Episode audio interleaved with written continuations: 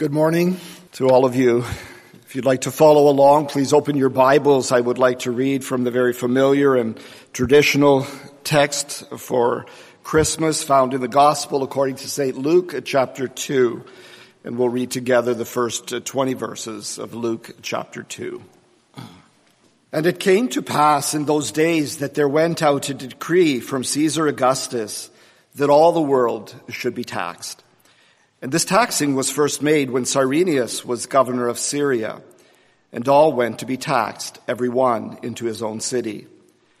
And Joseph also went up from Galilee out of the city of Nazareth into Judea unto the city of David, which is called Bethlehem, because he was of the house and lineage of David, to be taxed with Mary, his espoused wife, being great with child.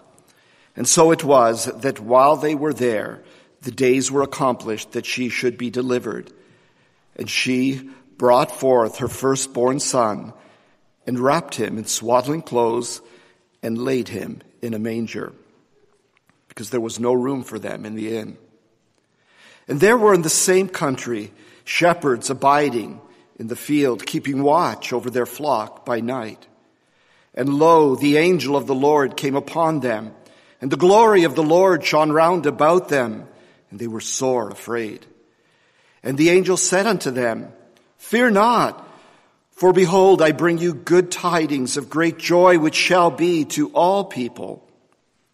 For unto you is born this day in the city of David a Savior, which is Christ the Lord. And this shall be a sign unto you. You shall find the babe wrapped in swaddling clothes, lying in a manger. And suddenly there was with the angel a multitude of the heavenly host, praising God and saying, Glory to God in the highest, and on earth peace, goodwill toward men. And it came to pass, as the angels were gone away from them into heaven, the shepherds said one to another, Let us now go even unto Bethlehem, and see this thing which is come to pass which the Lord hath made known unto us. And they came with haste and found Mary and Joseph and the babe lying in a manger. And when they had seen it, they made known abroad the saying which was told them concerning this child. And all they that heard it wondered at those things which were told them by the shepherds. But Mary kept all these things and pondered them in her heart. And the shepherds returned, glorifying and praising God for all the things that they had heard and seen as it was told unto them. Throughout the centuries, songwriters, artists have tried to capture, both in words and in pictures, what the birth of Jesus looked like nearly 2,000 years ago. But it is the gospel writers, both Matthew and Luke, that really provide for us a narrative and a better glimpse of what it was really like in what they have revealed through the scriptures. And certainly much of what transpired then is, is unknown and, and can't really be known. But there's one thing that is very evident as we look at those narratives, as we read these accounts of the birth of Jesus Christ. And that is that at that time, there was a, a lot of angelic activity, we might say, surrounding the birth of Jesus.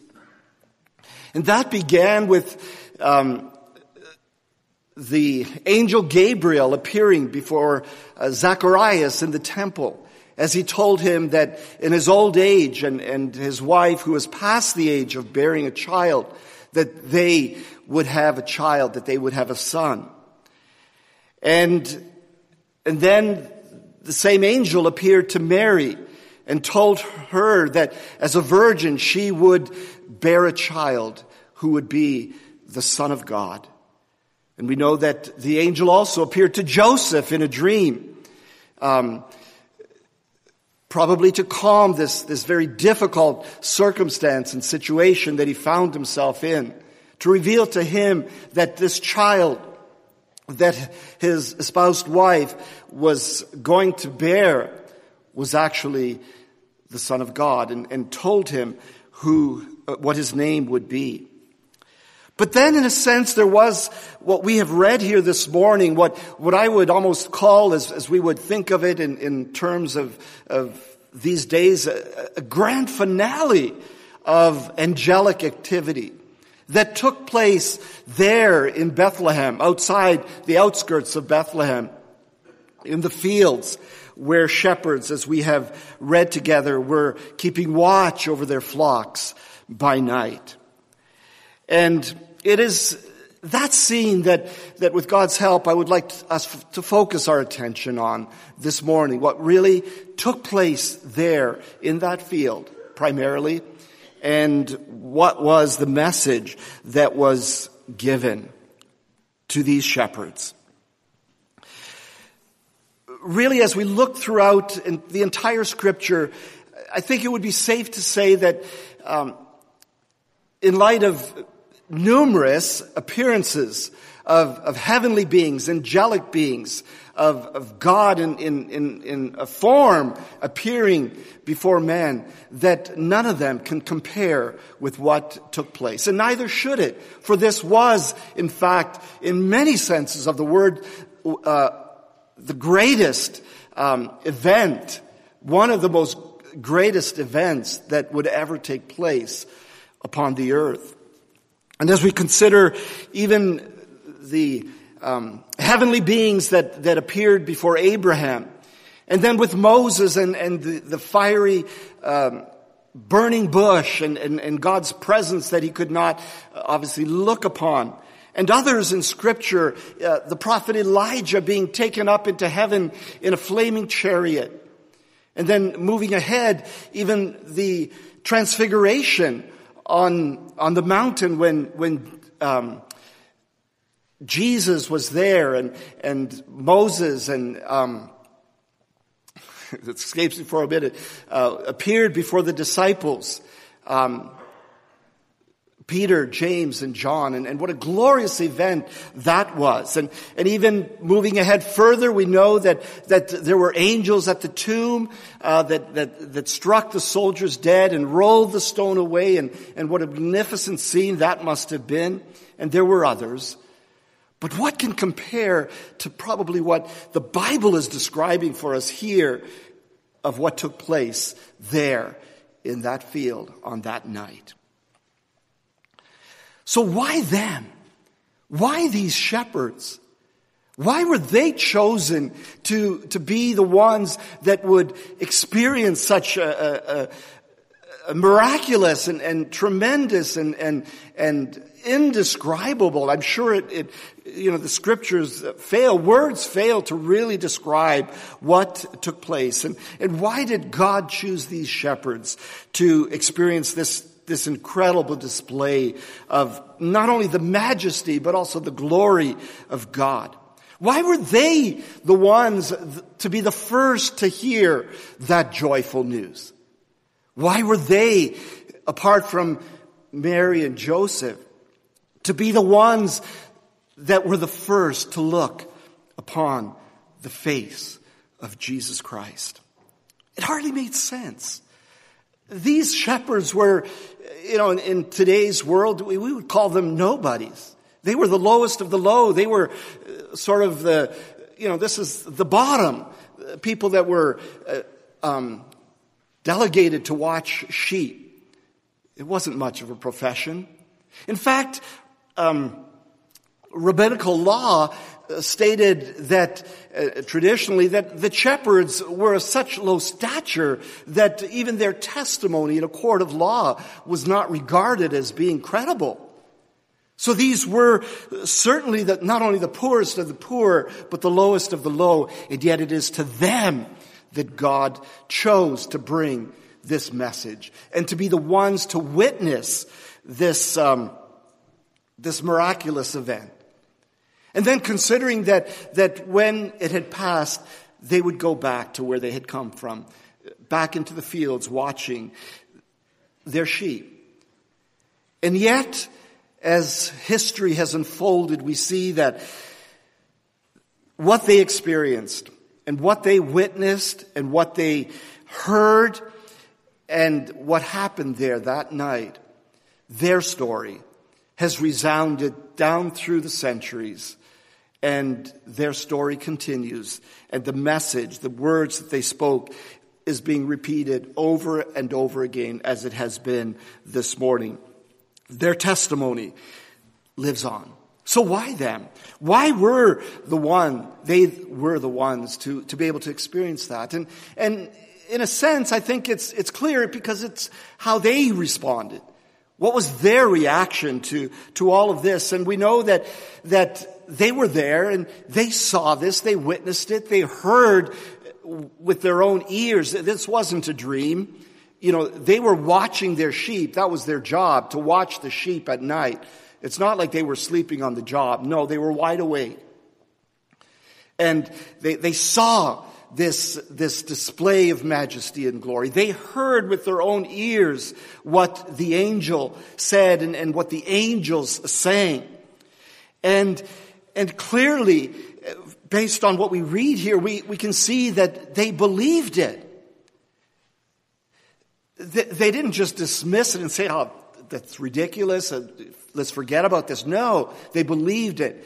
They, they, they went to see what had been declared. And, and, then moving on, we know that they also proclaimed this to others. And they, they were praising God for this incredible experience that they were made. And, and so we can see in all of that that they were receptive. And that is really the key for all of us that are here this morning and for all mankind. And the question that we need to answer, are we receptive? Are we receptive to be able to receive this gift from God? To receive the message that has come from God? Do we have, perhaps as they did, the humility to receive that? Because, yeah, they were just humble, lowly shepherds. But the Bible tells us very clearly that God resists the proud but he gives grace to the humble, and much grace was given to these shepherds. The greatest grace in that they received and could witness with their own eyes the gift of God that was given to them. Years later, the apostle Paul, as he was proclaiming the gospel and recognized the reality of, of who it was in the world back then, as it had been before, as it is today, is receptive to the gospel, to Jesus Christ, to what God is offering and what he wants to give to the world. He wrote in Corinthians, God hath not chosen the foolish things of the world to confound the but God, sorry, let me begin over again. But God hath chosen the foolish things of the world to confound the wise. And God hath chosen the weak things of the world to confound the things that are mighty. And base things of the world and things which are despised hath God chosen, yea, and things which are not to bring to naught things that are. God is looking for the humble heart that humble individual that will be receptive to the gift that he wants to give, the gift that is ours through Jesus Christ. So let's consider the message that the angel gave to these lowly shepherds. Because Angels are messengers of God and they had been sent by God. Was this also Gabriel? It very well likely was this angel that appeared to them and proclaimed this message. But whoever he was, he was a messenger from God and he came and he brought the, the greatest message, the most glorious and, and wonderful message that has ever been proclaimed upon the, the face of the earth. And so this morning, loved ones, are you am I also receptive to these very same words that were proclaimed 2,000 years ago. So let's look at what the angel said. He didn't say a whole lot, but what he said was so important, not only for the shepherds, but as we will see for all those that, that will be receptive, all those that will humble themselves before, under, as the Bible says, under the mighty hand of God in order that, that we can be lifted up, that we can be exalted into the heavenly places that God wants and has foreordained for us. And so we see that the very first thing that the angel says is, is fear not. Well, of course, the, these shepherds, they must have been terrified at, at what happened here. They had never experienced anything like it. And, and, and no doubt fell to the ground and, and, and, and were, were, were terrified and, and, and shaking, as we would say today, shaking in their boots at, at what was going on here. And so to calm that, that fear and, and, and uh, terror that must have been uh, on their minds and, and thinking, the angel first of all says, fear not to them. And those were the very same words that, that the angel spoke to Zacharias, as he did to, to Mary as well, and to Joseph, and now to the shepherds. And, and those words, and, and you can look it up, fear not, or variations of that are uh, among the most common phrases in the Bible. Because God, as to the shepherds for that situation, but to all of us today as well wants us not to be afraid. And you know, the Bible tells us, and, and this is really relevant as we consider that, that first of all, the angel needed to calm their hearts, calm their, their, their spirits and, and, and the fear that, that obviously had overtaken them so that they could receive the rest of the message that, that was given. God also today wants to calm our hearts.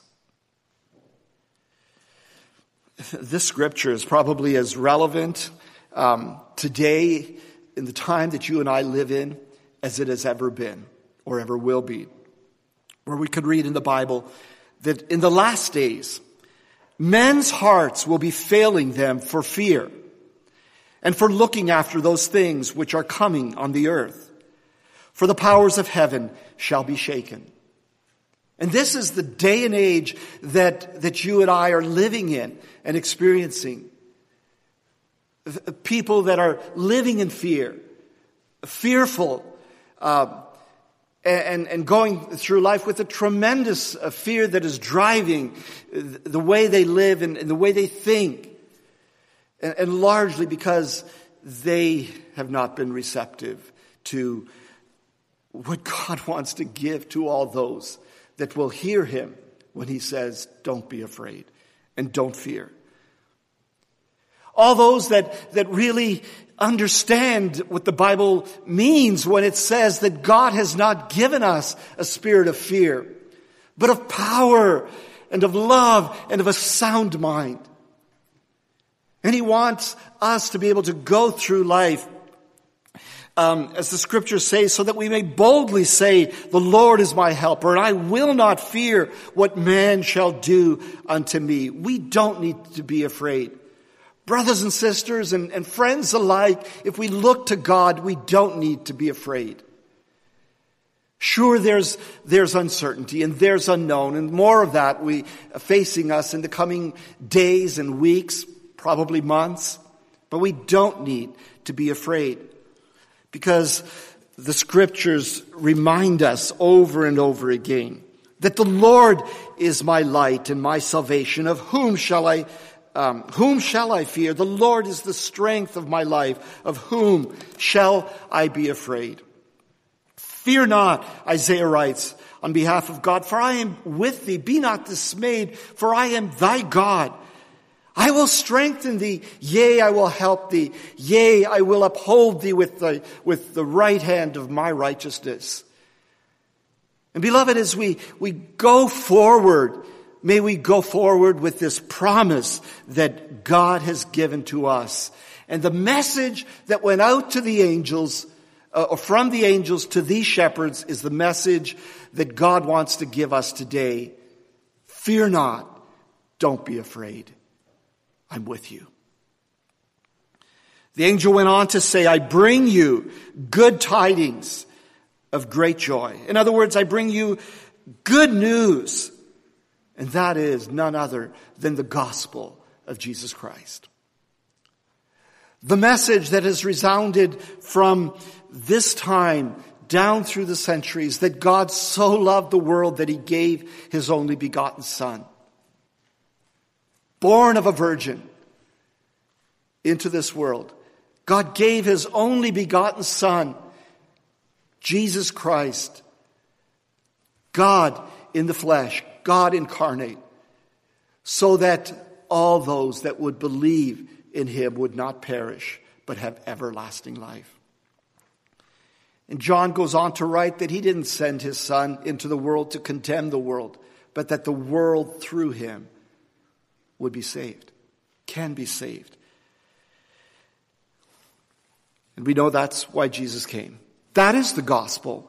That is the message uh, of Christmas. That is the reason for Jesus coming into this world.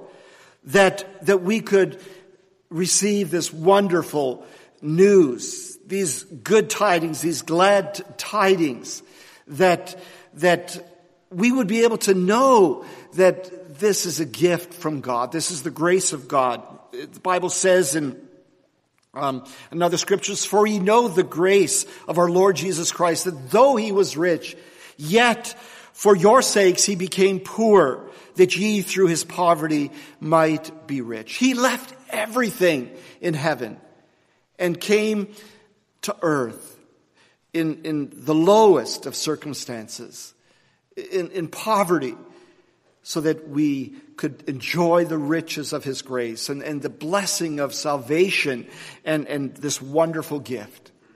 He left all of his riches and became poor so that we could become rich in Christ. Years later, he said, Jesus said, It is the Father's good pleasure to give you the kingdom. It's God's greatest joy. Uh, you know, when the angel said here, I bring you good tidings of great joy. This was not only great joy for them, something that they should be and could be joyful in, but this was something that brings joy to the, the heart of God, to, to God himself where it says here that, that it's the Father's good pleasure to give you the kingdom. Nothing is more pleasing to God. Nothing gives him greater pleasure than for, for mankind to receive this gift of love and grace and to receive Jesus Christ as, as Savior and, and, and to become part uh, of this kingdom, to become a citizen of the kingdom of, of God. And that's why we sang even this morning and we sing at Christmas time, joy to the world. The Lord is come. Let earth receive her king. Let every heart prepare him room and heaven and nature sing. Is there room in your heart, my friend, this morning to receive this King of Kings, to receive this, this gospel message, this good news, these glad tidings? Will you be receptive and receive Jesus Christ into your heart, into your life, and make him your Savior and your Lord as well.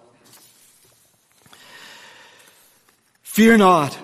I bring you good tidings of great joy, which shall be to all people. To all people. For God so loved the world that he gave his only begotten son that whosoever believes in him. It's an open invitation to all that will receive it, that are receptive, whose hearts are, are open to this. And we know that, that the Bible tells us that Jesus came first to his own, but his own did not receive them. Many of, of the Jewish people rejected him. But then he went on to say that, but as many as received him, to them gave he the power to become the children of God. And, and a, another rendering of that is to them, those that received him, to them gave he the right, the opportunity to become a child of God, to become a follower of him. And so to whom is this um, invitation? It's to all that will receive it. It's to all that, that will embrace it. And the Bible tells us that not only is it God's good pleasure to give us the kingdom, it's also not his will that any would perish, but that all would come to the knowledge of the truth. That's what God wants. That's his desire, and it's for that reason that he sent Jesus Christ into this world. And he is no respecter of person.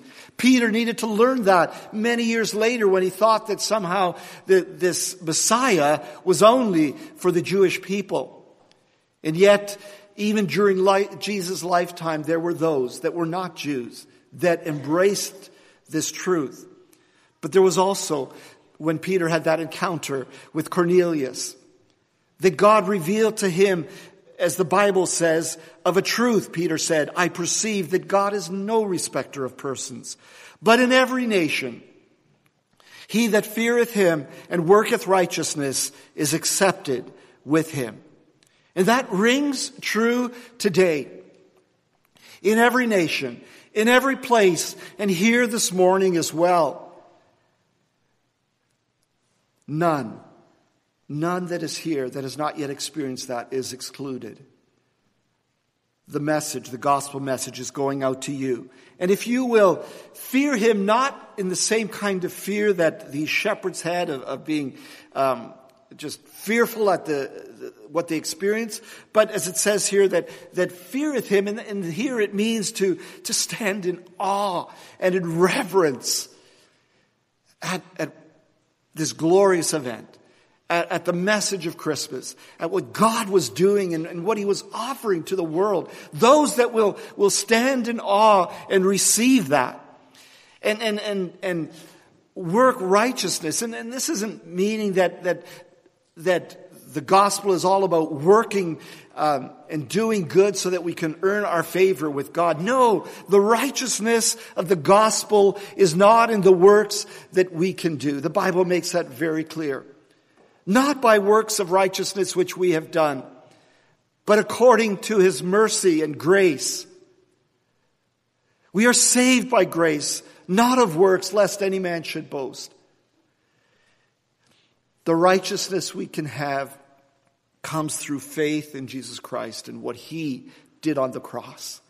And then we can put on this righteousness and, and God accepts that because it is only those that, that receive Him in that way and that humble themselves in that way that can really receive the gift that He is giving. And so, as it did so many years ago, the, as the, the scriptures conclude in Revelations, the invitation is still going out this morning to you, my friend. Whether you're sitting in these benches, joining us online, the Spirit and the bride say, Come. And let him that heareth say, Come. And let him that is athirst come. And whosoever will, let him take of the water of life freely. It's an open invitation.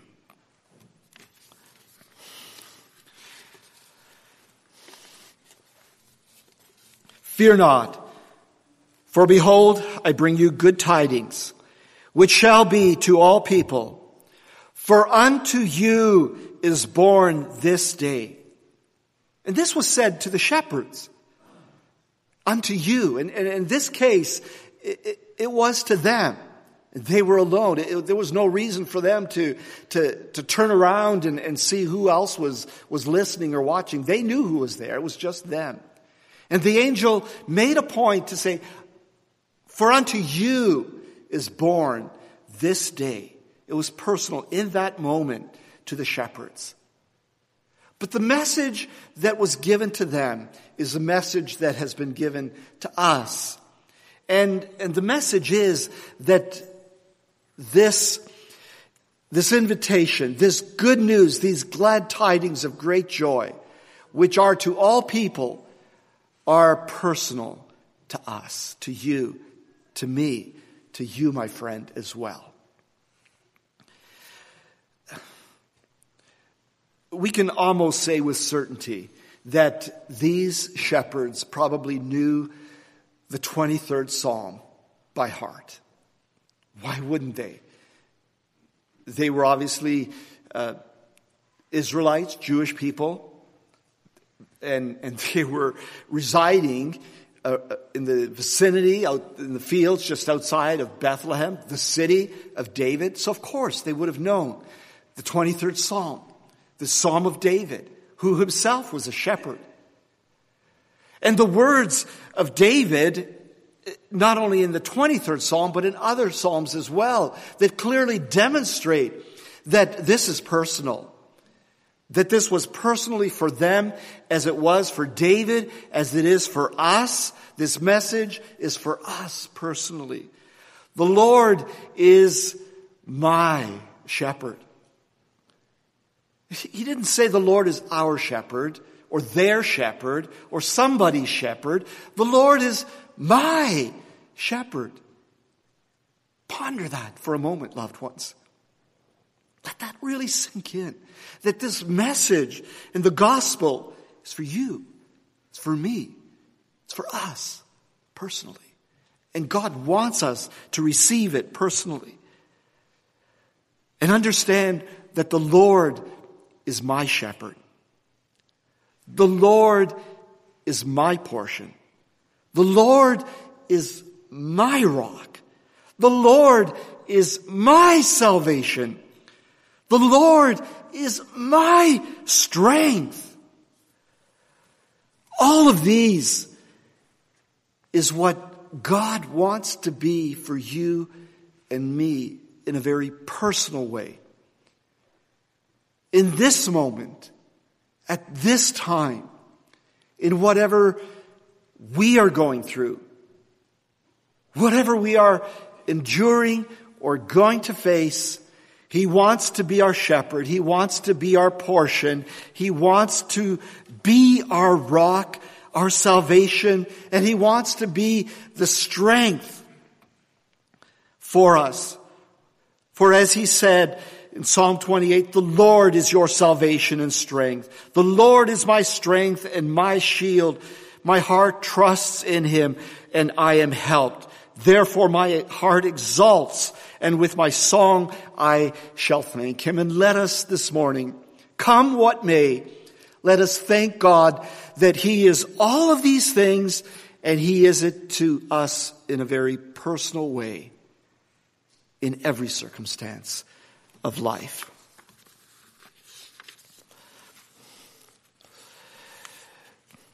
Fear not, I bring you good tidings of great joy, which shall be to all people.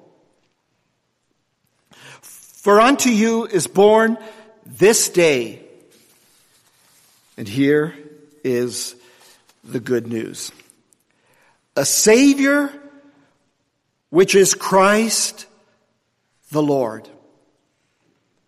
First and perhaps foremost, he says a Savior. And a Savior is one who saves. And many years later, John writes and he says, and we have seen and do testify, and, and, and he could say that with our own eyes. We have seen this and we testify that the Father sent the Son to be the Savior of the world, to be the one that would save the world. And, and the message that was given to Joseph to calm his, his fearful heart was that she, Mary, shall bring forth a son, and you shall call his name Jesus, for he shall save his people from their sins.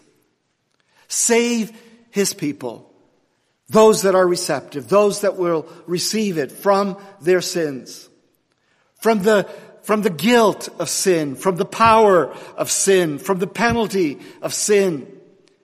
And, and just as the, the snow outside has blanketed the earth and, and covered up the, the filth and the dirt that, that was just there yesterday and makes everything look so fresh and, and white and clean, the Bible reminds us that though our sins would be as, as red as crimson, they shall be as white as wool. and as white as snow. Clean, fresh, pure. Because the blood of Jesus Christ, the sacrifice that he came to make to be the Savior of the world, will and does accomplish that for us.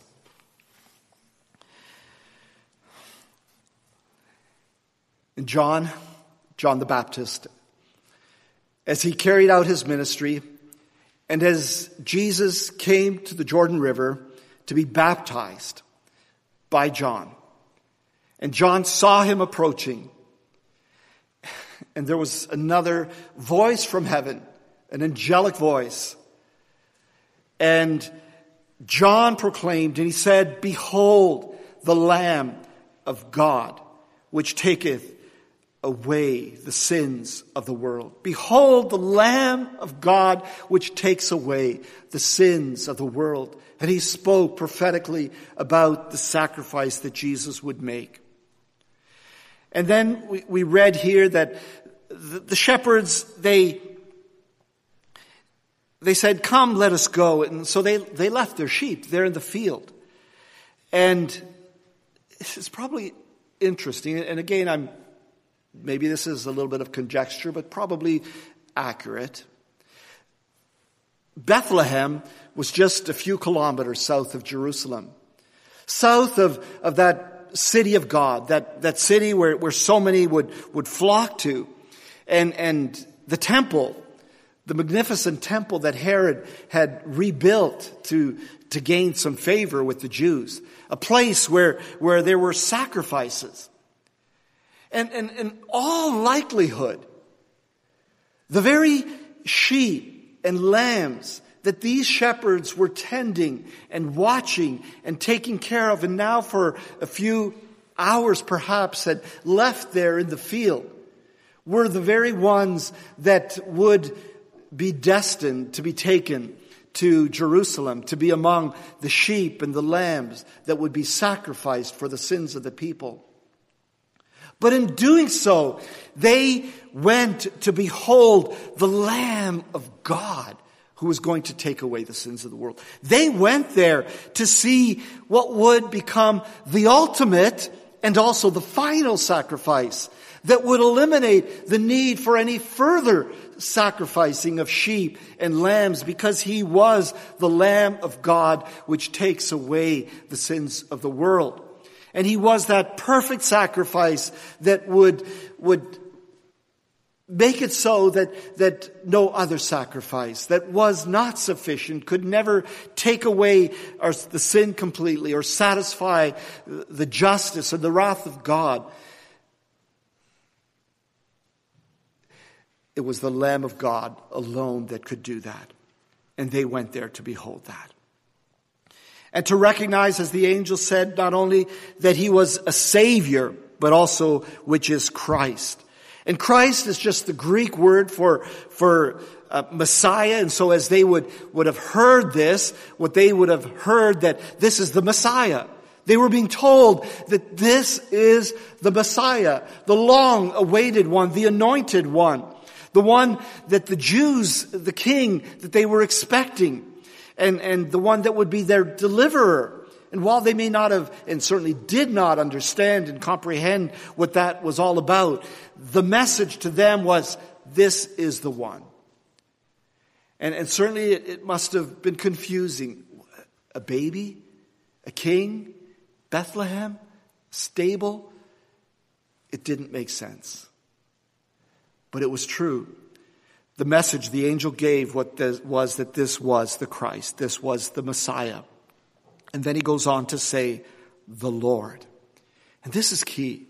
This is extremely important that we pause for a moment in those two words. Because this really was a proclamation that this child is God. This child is God incarnate. This child is God come in the flesh. As Isaiah wrote, for unto us a child is born, unto us a son is given, and the government shall be upon his shoulder, and his name shall be called Wonderful, Counselor, the Mighty God, the everlasting Father. This is different. This is not just a prophet. This is not just a great teacher. This is none other than God come in the flesh to dwell among us. And years later, as, as Jesus lived and, and then died and, and was resurrected and, and, and then appeared to his disciples, and last of his disciples, he appeared to Thomas, who couldn't believe it and said that unless I put my hand in, in his, uh, touch his, his hand where the, the nail print was and, and put my hand in his side, I can't believe it. And then Jesus was there. And, and, and witnessing that, he said, My Lord, my God. For the angels to say, a Savior, which is Christ, the Lord, they were saying, He is God. This child is God and can be seen as no other. And so the question is, is he, is he the savior of your soul? And is he also the Lord of your life? The God of the universe, the creator of the universe, Jesus Christ himself. Is he your savior and is he your Lord? Wrapping it up here. The angels, um, we know at this point, the, the sky exploded. Was it something that only the shepherds saw? Was it something that others could observe? We don't know for sure, but certainly they saw it because the Bible says that, that suddenly there was with the angel a multitude of the heavenly host praising God and, and saying glory to God in the highest and on earth peace, goodwill toward men. Another rendering says that on earth peace among those with whom God is pleased, those who are receptive, those who are ready and willing to receive it. The peace that many are looking for didn't come. Didn't come to the world that Jesus was born into. Didn't come to his early followers didn't come to the nations that rose and fall as his kingdom continued to stand. Because the kingdom that he established and the peace that he was offering was not the kind of peace that, that he wanted to give. It was a different kind of peace. And it was a kind of peace that every one of us can have in the midst of the storm, in the midst of the difficulties, in the midst of, of all the things that we can experience in life. And as he closed his ministry, he offered this peace not only to his disciples, but he also offered it to you and I. And this is the peace on earth that is given, that is being offered to be given to all those that will receive it, that will be receptive. When he said, Peace I leave with you. My peace I give unto you, not as the world giveth, give I unto you. Let not your heart be troubled, and neither let it be afraid. Because the peace of God is one that passes all understanding, and it will, and it can, and it does keep our hearts and minds through Jesus Christ our Lord. Beloved, let's hang on to that. My friend, if you don't have it, as grace has experienced it, you too can experience the grace of God, the forgiveness of God, and the peace of God. Because it's freely offered yet today to all of us. I'd like to, to conclude the message this morning with the words of a song. Just we sing it and we'll sing it a little bit later after the, after the choir sings their numbers. It's really a prayer. And a prayer that I hope is, um, is really on our hearts. That as we have been taken this morning to experience with the shepherds, the, that wonderful and glorious event uh, of not only the angel and his message, but the heavenly host, that, that all of this would also cause us to bring praise and glory and honor to God for this incredible and wonderful gift that he has given to us, a savior, which is Christ the Lord. Would you pray in your heart these words from the depth of your heart and mean them in their entirety? O Lord, how shall we meet thee? How shall we welcome thee aright? Our spirits long to greet thee, O thou our heart's delight. Grant thou that we may know thee and filled with thy true grace, may our souls truly, truly own thee and worthily give praise. Glory to God in the highest. Amen.